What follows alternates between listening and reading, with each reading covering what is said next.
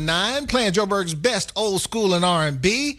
This is the weekend party. I'm Shane the Duke Wellington. Happy weekend to you. And right about now, it is time to find out what's happening in the world of showbiz with my friend and yours, Mr. Lance Zeman, and this week's entertainment report. What you got for us, Lance? Dookie, entertainer Zodwa Wabantu has embraced the spirit of entrepreneurship.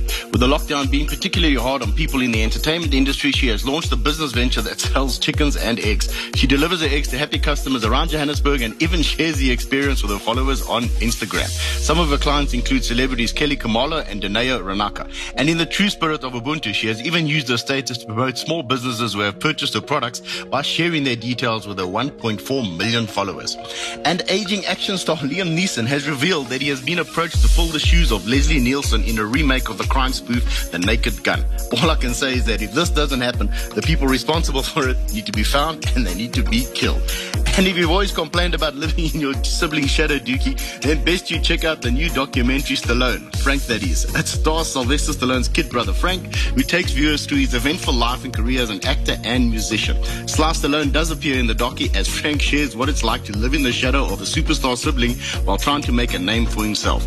Stallone, Frank that is, is available to stream on digital and VOD and the superstar production duo Jimmy Jam and Terry Lewis of the Time, Prince, and Janet Jackson fame have released a song with Babyface titled He Don't Know Nothing About It. The track marks their debut as an artist, and for the producers who have been working together for over 40 years, their first ever album is going to be released later this year. Can't wait for that one. And Sister Act meets Mrs. Doubtfire is what Cardi B's first starring movie has been pitched as. The upcoming comedy Assisted Living finds Cardi playing a small-time crook who finds herself in over head when a heist goes wrong and she has to disguise herself as an elderly woman while trying to evade the police and her former crew. And Dookie, we often ask ourselves the question, what would Jesus do? But now an Italian grandmother and film buff who has seen her share of life's challenges has found strength in her screen idol Sophia Loren.